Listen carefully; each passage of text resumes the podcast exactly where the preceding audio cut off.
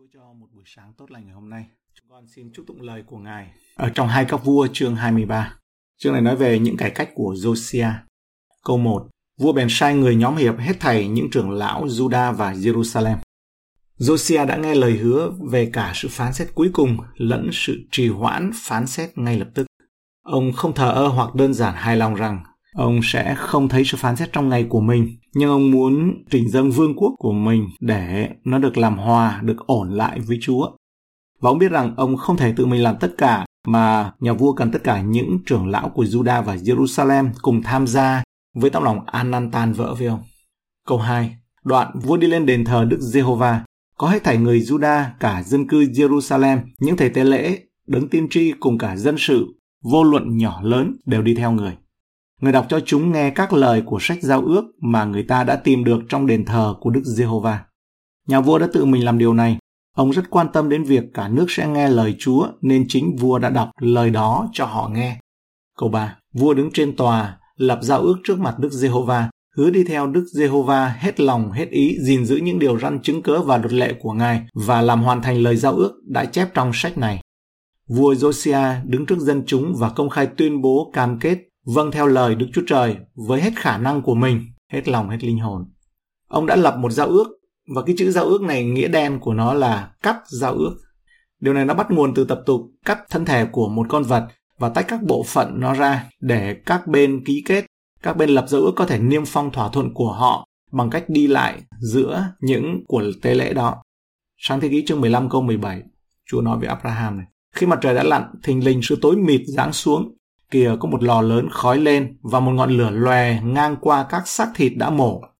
Jeremy chương 34 câu 18 Ta sẽ phó những người nam đã phạm giao ước ta không làm theo những lời giao ước đã lập trước mặt ta khi chúng nó mổ bò con làm đôi và đi qua giữa hai phần nửa nó.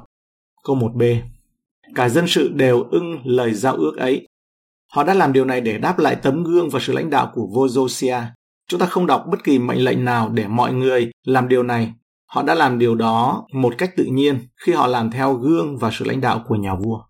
Loại phản ứng quần chúng này và cam kết với Chúa không thể ra lệnh được, nhưng điều đó không có nghĩa là con người không đóng vai trò nào. Đó là rõ ràng bởi công việc của Đức Chúa Trời vận hành giữa lòng dân chúng, nhưng Đức Chúa Trời đã làm việc qua tấm gương và sự lãnh đạo của vua Josiah. Thực tế điều này đã xảy ra giữa tất cả mọi người, có nghĩa rằng đây là một công việc đặc biệt của Chúa Thánh Linh. Kinh Thánh cho chúng ta biết rằng có những lúc Đức Thánh Linh đến trên mọi người khi nhóm lại. Đó là một công việc với sự đầy dẫy Đức Thánh Linh của từng cá nhân. Có những lúc Đức Thánh Linh dường như hành động trong một nhóm và chúng ta nên cầu nguyện để được Đức Thánh Linh vận hành như vậy ngày hôm nay. Công vụ chương 2 câu 4 Hết thảy đều được đầy dẫy Đức Thánh Linh, khởi sự nói các thứ tiếng khác theo như Đức Thánh Linh cho mình nói.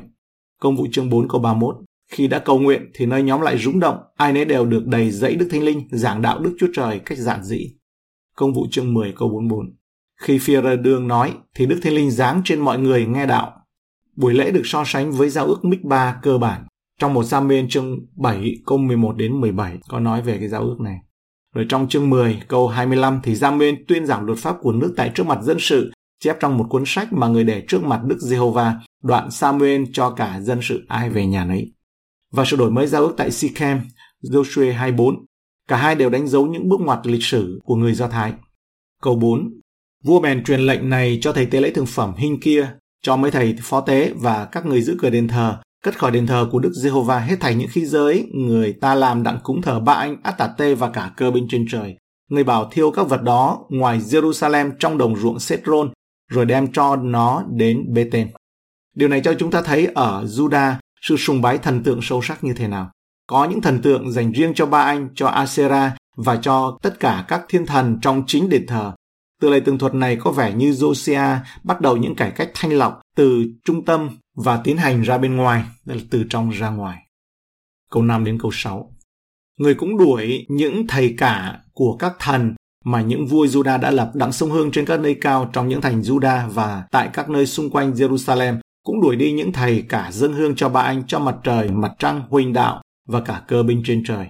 Người cất hình tượng Atate khỏi đền thờ của Đức Giê-hô-va, đem nó ra ngoài Jerusalem đến khe Sethron, thiêu đốt nó tại đó và nghiền ra tro, rồi rải tro ấy trên mồ của thường dân. Những cải cách của Josiah không chỉ loại bỏ những điều tội lỗi mà cả những con người tội lỗi đã thúc đẩy và cho phép những điều tội lỗi này. Những thần tượng đầy ắp đền thờ, họ đã không tự mình đến đó hoặc là ở lại đó, mà những thầy tế lễ thờ thần tượng chịu trách nhiệm về những thực hành tội lỗi này. Bất kỳ sự cải cách triệt để nào không chỉ giải quyết được những điều tội lỗi, nó cũng phải đối phó với những người tội lỗi. Nếu những người tội lỗi không bị xử lý, họ sẽ nhanh chóng mang lại những điều tội lỗi đã được loại bỏ một cách công bình.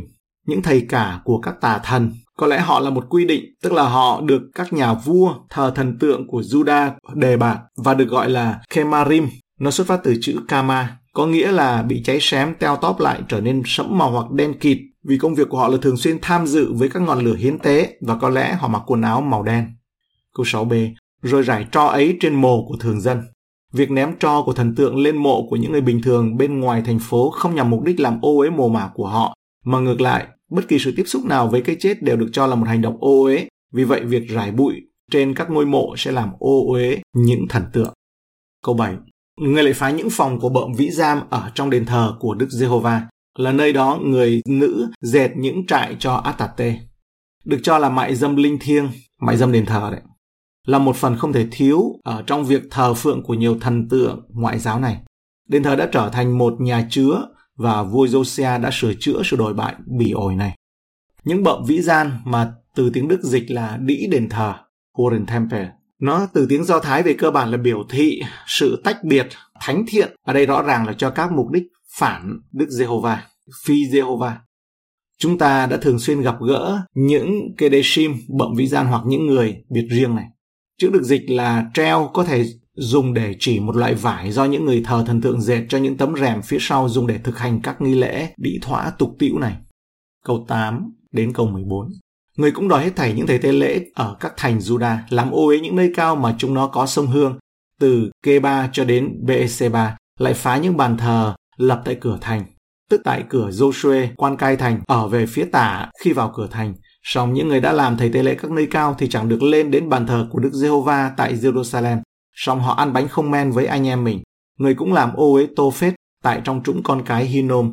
Hầu cho từ này về sau không ai được đưa con trai hay con gái mình qua lửa cho Moloch. Người trừ bỏ những con ngựa các vua Juda dâng cho mặt trời ở nơi cửa vào đền Đức Giê-hô-va tại nơi công đường của quan hoạn Nathan Melech trong hành lang của đền thờ còn những xe của mặt trời thì người thiêu đốt Vua Josia cũng phá những bàn thờ mà các vua Juda đã cất trên nóc nhà lầu của vua Acha. Lại những bàn thờ mà Manasseh có dựng lên trong hai hành lang của đền thờ Đức Giê-hô-va thì người đập bể, cất đem khỏi chỗ và rải bụi nát nó trong khe Sethron. Vua cũng làm ô uế những nơi cao ở tại trước Jerusalem, phía bên hữu núi Tà Tịch là những nơi cao mà Solomon, vua Israel đã cất lên để cúng thờ Atate, thần tượng quái gở của dân Zidon, Kemot, thần tượng quái gở của dân Moab và Minh Côn, thần tượng gớm ghiếc của dân Amon. Người bẻ gãy các trụ thờ, đánh đổ các hình tượng Atate và chất đầy hài cốt tại chỗ nó đã đứng. Phân đoạn này tiết lộ điều gì đó về mức độ thờ hình tượng chính thức ở Juda. Nó được phổ biến rộng rãi, công phu và được đầu tư rất nhiều. Các vị vua trước đây của Juda đã dành rất nhiều thời gian và tiền bạc để tôn vinh những thần tượng ngoại giáo này. Vua Josiah phải cam kết lâu dài và tận tụy để thực hiện công việc này. Việc sử dụng ngựa trong văn hóa thờ thần mặt trời đã được phổ biến ở vùng cận đông cổ đại, đặc biệt được chứng thực ở trong các nguồn chữ khắc và tạo tác của người Assyri và Aramean. Vì cột gỗ tượng trưng có thể bị đốt cháy và nghiền thành bột nên việc rải tro trên mộ của người ta là hành vi khinh thường cả thần lẫn những người thờ phượng tà thần. Xem Jeremy chương 26 câu 23 đem Uri ra khỏi Egypto, tức là nhà vua đã đem Uri ra khỏi Egypto và điệu về cho vua Jehoiakim. Vua sai dùng gươm giết người và quăng thay trong mồ phạm dân. Ý nghĩa ở đây là khi quăng thay trong mồ phạm dân là làm ô uế đấy. Câu 10. Người cũng làm ô uế tô phết tại trong trũng con cái Hinnom. Ở đây có vẻ như các nghi lễ thiêng liêng của Moloch đã được thực hiện và tất cả những thứ rác rưởi của thành phố đã được đem đến đó để đổ tại đó và những ngọn lửa cháy mãi mãi đốt lên trên đó để thiêu cháy nó. Do đó, nó đã được coi là một loại địa ngục và theo nghĩa này, nó cũng được dùng ở trong Tân ước. Các rabbi Do Thái nói rằng tô phết có tên gọi bắt nguồn từ chữ top, một loại trống, bởi vì những nhạc cụ loại này được dùng để áp đi tiếng khóc của những đứa trẻ khi chúng bị dí vào vòng tay nung đỏ giang rộng đang đốt cháy của thần Moloch kim loại đấy, tượng Moloch kim loại để những đứa trẻ đó bị thiêu cháy cho đến chết. Câu 15 đến 16 lại người phá bàn thờ tại Bethel và nơi cao mà Jeroboam con trai Nebat đã lập, tức là người đó gây cho Israel phạm tội, người phá bàn thờ ấy thiêu đốt nơi cao và cán nghiền thành ra cho bụi, cũng thiêu đốt tượng Atate. Josiah xây lại trở thấy những mồ mả trên núi, người bèn sai lấy hài cốt ở trong những mồ mả ấy rồi thiêu nó trên bàn thờ, làm cho bàn thờ bị ô uế, y như lời của Đức Giê-hô-va mà người của Đức Chúa Trời đã báo cáo trước. Vua Josiah siêng năng cải cách đến nỗi ông đã phá bỏ các bàn thờ ở vương quốc Israel trước đây. Ông đã dỡ bỏ bàn thờ ngoại giáo tại Bê-tên mà Jeroboam đã dựng lên hàng trăm năm trước đó. Về mặt chính trị, điều này có thể xảy ra vì đế quốc Assyri yếu kém vào thời Josiah. Josiah có thể can thiệp vào khu vực chịu sự chi phối của đế quốc Assyri này vì họ còn bận tâm đến những việc khác và không thể ngăn cản ông. Bàn thờ tại Bê-tên, nơi mà cuộc cải cách của Josiah cũng đạt được, đã được Jeroboam thiết lập khi Salomon qua đời. Nhưng theo thời gian, sự thờ phượng thuần túy của người Canaan dường như đã thay thế sự thờ phượng trước đó đối với con bê vàng. Câu 17 đến 20 Đoạn, vua hỏi rằng, bia ta thấy đó là chi? Các người thành ấy đáp rằng, ấy là mồ mả của người Đức Chúa Trời ở Juda đến báo cáo trước về những việc mà vua đã làm cho bàn thờ tại Bethel. Người tiếp, hãy để hài cốt ấy bình an, chớ ai rời đi. Vậy chúng chẳng rời hài cốt của người cùng hài cốt của đấng tiên tri ở Samari mà ra. Josiah cũng dỡ hết thầy chùa miễu của các nơi cao ở tại trong thành Samari mà các vua Israel đã lập đặng chọc giận Đức Giê-hô-va, phá hủy các nhà đó như đã làm trong Bê-tên. Người giết tại trên bàn thờ những thầy cả của các nơi cao và thiêu hài cốt ở trên, đoạn người trở về Jerusalem. Đây là sự ứng nghiệm đáng chú ý của một lời tiên tri được đưa ra hàng trăm năm trước. Những lời nhà tiên tri ẩn danh này được ghi lại trong một khâm vua chương 13 câu 1 đến câu 2. Đương khi Jeroboam đứng gần bàn thờ đặng sông Hương, kia, có một người của Đức Chúa Trời ở Juda vâng mạng Đức Giê-hô-va mà đến Bethel. Người vâng theo lời phán của Đức Giê-hô-va của trách bàn thờ mà nói rằng, hỡi bàn thờ, bàn thờ, Đức Giê-hô-va phán như vậy. Một đứa con trai sẽ sanh ra cho nhà David tên nó là Josiah. Nó sẽ dâng trên mày những thầy tế lễ của các nơi cao, là người sông hương trên mày, và người ta sẽ thiêu trên mày hài cốt của người chết.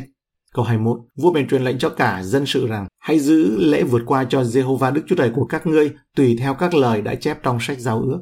Josiah không thể bắt trái tim nào vâng theo lời Đức Chúa Trời, nhưng ông có thể thiết lập một ngày lễ quốc gia để cử hành lễ vượt qua. Câu 22 đến 23. Trong lúc các quan xét đã xét đoán Israel hoặc trong đời các vua Israel và vua Judah thật chẳng hề có giữ một lễ vượt qua nào, giống như lễ vượt qua giữ cho Đức Giê-hô-va tại Jerusalem nhằm năm thứ 18 đời vua Josiah. Việc cử hành lễ vượt qua đã bị lãng quên đến mức đây là một lễ kỷ niệm đáng chú ý. Lễ vượt qua nhắc nhớ đến hành động cứu chuộc chính yếu trong cựu ước. Việc Đức Chúa Trời giải cứu dân Israel khỏi Ai Cập vào thời Môi-se, việc họ bỏ qua lễ vượt qua chứng tỏ rằng họ đã sao nhãng, không nhớ đến công việc cứu chuộc của Đức Giê-hô-va dành cho họ. Như thể một nhóm cơ đốc nhân ngày nay đã hoàn toàn quên mất việc dự lễ tiệc thánh của Chúa, vốn từng nhớ đến công cuộc cứu chuộc của Chúa Giêsu dành cho chúng ta. Câu 24. Josiah cũng trừ diệt những đồng cốt và thầy bói, những theraphim và hình tượng cùng hết thảy sự gớm ghiếc thấy trong xứ Juda và tại Jerusalem đang làm theo các lời luật pháp đã chép trong sách mà thầy tế lễ Hinkia đã tìm đặng trong đền thờ của Đức Giê-hô-va. Vua Josiah cũng thực hiện điều răn của Đức Chúa Trời và đó là loại bỏ những người thực hành những thông linh huyền bí và ma thuật. Niềm đam mê của ông là thực hiện các lời hứa của luật pháp được viết ở trong cuốn sách của Chúa. Của cải cách vĩ đại vào thời Josiah là một ví dụ về việc đơn giản trở lại với lời kinh thánh và tìm cách đặt mọi suy nghĩ và thực hành dựa trên những gì Chúa đã mặc khải trong lời của Ngài. Đó là một ví dụ trong cựu ước về nguyên tắc cải cách duy kinh thánh như trong thời kỳ cải tránh cũng đã chủ trương khẩu hiệu này đó là duy kinh thánh, duy ân điển, duy đức tin. Câu 25. Trước Josiah, chẳng có một vua nào hết lòng hết ý, hết sức mình mà tríu mến Đức Giê-hô-va, làm theo trọn vẹn luật pháp của Môi-se và sau người cũng chẳng thấy có ai giống như người nữa. Josiah là một trong những vị vua đáng chú ý nhất của Juda, độc nhất vô nhị về sức mạnh, vâng phục và cam kết của ông. Ông là một ví dụ tuyệt vời về những gì một nhà lãnh đạo có thể trở thành. Có những vị vua khác của Juda và vương quốc Israel thống nhất chẳng hạn như David và Ezechia. Tuy nhiên, một điều khiến Josiah trở nên độc đáo là sự tin kính của ông vào thời của ông. Ông sống trong một thời gian cực kỳ gian ác, vì vậy sự tin kính của ông rất đáng chú ý trong bối cảnh thời đại của ông. David là một vị vua vĩ đại hơn, nhưng không tốt hơn Josiah. Tuy nhiên, không lâu sau khi trị vì, Judah đã bị Đức giê va phán xét nghiêm khắc. Điều này cho thấy rằng bất chấp mọi nỗ lực của Josiah, vẫn có sự tôn giáo hình thức giữa lòng dân Juda, bởi vì lòng họ không thực sự hướng về Đức Giê-hô-va. Họ đã giả vờ, gọi là hâm hầm ấy, và tuyên bố làm như vậy, tuyên bố là ăn năn. Nhưng hầu hết họ đều dối trá và cuộc sống làm ăn gian dối, không hết lòng hướng về Đức Chúa Trời như Jeremy nhân đức đã phàn nàn mà Jeremy được mệnh danh là vị tiên tri khóc ấy. Jeremy đã phục vụ trong thời Josiah và sứ điệp của ông cho dân Israel cho thấy điều này. Qua Jeremy, Đức Chúa Trời hứa rằng nếu dân sự thật lòng quay về với Ngài thì họ sẽ được ở trong xứ một cách an toàn. Jeremy chương 7 câu 5 đến câu 7. Vì nếu các ngươi sửa lại kỹ càng đường lối và việc làm của mình, nếu các ngươi làm trọn sự công bình giữa người và kẻ lân cận nó, nếu các ngươi không hiếp đáp cách lạ, kẻ mồ côi người quá bụa và không làm đổ máu vô tội trong nơi này, cũng chẳng đi theo các thần khác để làm hại mình, thì ta sẽ khiến các ngươi ăn ở trong nơi này và trong đất mà ta đã ban cho tổ phụ các ngươi từ thuở xưa cho đến đời đời. Tuy nhiên, Đức Chúa Trời nhìn dân Judah và phán, Judah không hết lòng quay về với ta, mà là giả vờ. Jeremy chương 3 câu 10 đọc từ câu 9. Vì nó khinh sự dâm loạn mình thì làm ô uế đất này hành dâm với đá và gỗ. Do vậy em gái quỷ quyệt nó là Judah cũng chẳng trở về cùng ta cách hết lòng, chẳng qua là giả dối, Đức Giê-hô-va phán vậy. Câu 26. Do vậy, Đức Diêu va không nguôi cơn nóng và mạnh mà Ngài nổi lên cùng Juda vì cớ các tội trọng của Manasseh trêu chọc Ngài. Đức Chúa Trời đã không nguôi cơn thịnh nộ của Ngài dẫu cho cá nhân Josiah tin kính, gương mẫu và sự lãnh đạo ngay thẳng của ông. Dân Juda vẫn khiêu khích Ngài, yêu thích những tội lỗi đã được đưa vào trong những ngày gian ác của Manasseh, ông nội của Josiah. Từ việc tham khảo ý kiến của Hunda, ông biết rằng sự cải cách của họ sẽ không có ý nghĩa sâu sắc, lâu bền và giá trị lâu dài nào. Tuy nhiên, sự thật đó không làm cho Josiah có quyền từ chối đi theo ánh sáng đã chiếu trên ông. Câu 27 Và Đức Diêu Va có phán rằng ta sẽ cất Judah khỏi mặt ta như ta đã cất Israel đi và ta sẽ trừ bỏ thành Jerusalem mà ta đã chọn và đền thờ mà ta phán về nó rằng danh ta sẽ ngự tại đó. Đức Chúa Trời hứa sẽ hạ bệ Judah bị kẻ khác chinh phục và bắt họ đi làm phu tù. Câu 28 đến 30 Sự kết thúc của Josiah và những người kế vị ông. Các chuyện khác của Josiah và những công việc người làm đều chép trong sử ký về các vua Judah. Trong đời Josiah, Pharaoh Neco, vua Egypto, đi lên sông Euphrates hãm đánh vua Assyri. Đây là một phần của cuộc đấu tranh địa chính trị giữa đế chế Assyri đang suy tàn và đế chế Babylon mới nổi. Người Assyri đã liên minh với người Ai Cập để bảo vệ chống lại sức mạnh ngày càng tăng của người Babylon. Câu 29b Josiah bèn đi ngữ người, nhưng Pharaoh vừa khi gặp người, bèn giết đi tại Megiddo. Hai sử ký chương 35 câu 20 đến 25 cho chúng ta biết thêm về điều này. Pharaoh đã cảnh báo Josiah về việc chống lại mình mà nói rằng Neco sai sứ đến nói với người rằng hỡi vua Juda, ta với ngươi có điều gì chăng? Ngày nay ta chẳng đến đặng hãm đánh ngươi đâu, nhưng ta ra đánh nhà thù nghịch nước ta. Đức Chúa Trời đã phán biểu ta khá vội vàng. Vậy hãy thôi, chớ chống cự Đức Chúa Trời là đấng ở cùng ta. E ngài hủy diệt ngươi chăng? Josiah thì ngoan cố từ chối nghe lời cảnh báo này. Thực ra điều đó nó đến từ Chúa và cải trang đi đánh giặc tại trũng Mekido, nhưng ông vẫn bị các cung thủ bắn và trúng nhầm bị chết. Đây là một kết cục đáng buồn cho một trong những vị vua vĩ đại của Juda. Đó không phải là đức tin, nếu không thì tại sao lại cần phải ngụy trang? Không có ghi chép nào về bất kỳ lời cầu nguyện nào trước khi ra trận của Josiah, như trường hợp của rất nhiều tổ phụ tin kính của ông. Và hành động hấp tấp này của Josiah dường như không thể giải thích được. Địa điểm chính xác của trận chiến dường như là Hadad Rimon trong thung lũng Mekido bởi vì trong Sacheri chương 12 câu 11 cho chúng ta biết là nơi để tang lớn cho Josiah. Trong ngày đó sẽ có sự thương khóc lớn tại Jerusalem, như là sự thương khóc của Hadad Vimon ở trong đồng bằng Mekido. Câu 30. Từ Mekido, các tôi tớ chở thay người trên xe về Jerusalem, rồi chôn người tại trong mồ mả người. Dân của xứ chọn Joacha, con trai Josiah sức giàu cho người, và tôn người Lem làm vua thế cho cha người. Việc cái vị gai vàng thường xuyên của Judah chấm dứt với Josiah than khóc. Joacha không phải là con trưởng của vị vua quá cố. Johanan và Jehoiakim đều lớn tuổi hơn ông. Trong một sử ký chương 3 câu 15, con trai của Josiah, con trưởng nam là Johanan, con thứ nhì là Jehoiakim, thứ ba là Zedekia, thứ tư là Salum. Salum chính là Joacha. Và ông được phong làm vua theo sự lựa chọn phổ biến. Đó là sở thích của đám đông, không phải là sự bổ nhiệm của Chúa. Vì vậy, tội lỗi của người dân là nguyên nhân thực sự khiến Đức Chúa Trời ban cho họ những vị vua độc ác. Những người mà Ngài đã để họ làm điều ác và để họ có thể mang lại sự trừng phạt xứng đáng và bị đe dọa từ lâu cho chính họ và thần dân của họ. Câu 31 đến 32 Joacha được 23 tuổi khi lên làm vua, người cai trị 3 tháng tại Jerusalem. Mẹ người tên là Hamuta, con gái của Jeremy ở Libna, người làm điều ác trước mặt Đức Giê-hô-va theo trọn gương của các tổ phụ mình đã làm. Những cải cách của vua Jose thật tuyệt vời, nhưng chúng không phải là một cuộc phục hưng lâu dài. Con trai riêng của ông là Joacha không theo đường lối tin kính của ông. Joacha, cái tên này có nghĩa là Đức Giê-hô-va chiếm giữ. Có lẽ là một tên khi mà người nhận khi lên ngôi. Bởi vì tên riêng của ông là Salum, theo như trong một sử ký chương 3 câu 15 và Jeremy chương 22 câu 11 chép rằng vì Đức Giê-hô-va phán như vậy về Salum, con trai Josiah vua của Juda. Kế vị cha mình là Josiah và đã đi khỏi nơi này, người sẽ chẳng trở về đó nữa. Việc thực hành quyền thừa kế đã bị hủy bỏ do anh trai của ông Eliakim thể hiện khuynh hướng chống lại người Ai Cập. Tên của ông bị bỏ qua trong số những tên của tổ phụ của Chúa Giêsu chúng ta ở trong Matthew chương 1 trong gia phả đấy. Điều này có thể ám chỉ rằng Đức Chúa này đã không công nhận Joacha là người kế vị theo đúng nghĩa bởi vì đó là sự lựa chọn từ dân chúng, mà Chúa thì không theo dân chủ. Câu 33 đến 34 Pharaoh Neco bắt giam người tại Ribla trong xứ Hamad, hầu cho người không cai trị tại Jerusalem nữa. Lại người bắt sứ tiến cống 100 ta lân bạc và một ta lân vàng. Đoạn Pharaoh Neco lập Eliakim, con trai Josiah làm vua thế cho Josiah cha người và cải tên người là Jehoiakim, còn Joacha bị bắt làm phu tù tại Egypto và người qua đời tại đó. Sau khi vua Josiah bị đánh bại trong trận chiến, Pharaoh đã có thể thống trị Juda và biến nó thành một vương quốc chư hầu và một vùng đệm chống lại đế quốc Babylon đa hùng mạnh. Pharaoh đặt cống nạp lên vùng đất và đặt một vị vua bù nhìn lên ngai vàng của Juda, đó là anh trai của Joacha, Eliakim, đổi tên thành Jehoiakim.